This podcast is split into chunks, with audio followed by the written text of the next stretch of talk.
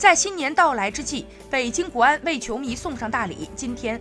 俱乐部正式官宣三名队员加盟，分别是规划球员李可、侯永永和前绿城门将邹德海。其中，李可、侯永永显示国籍为中国，这意味着两人已经拿到了中国国籍。国安俱乐部在公告当中写道：“侯永永和李可在所有手续完成之后，将成为中国首批规划球员。”值得一提的是，为了成功引进两名规划球员，国安俱乐部已经付出了一年多的努力。据了解，目前李可和侯永永的国际转会手续已经办理完成，但因为涉及到规划层面，还需要办理其他相关的手续，俱乐部正在抓紧时间办理当中。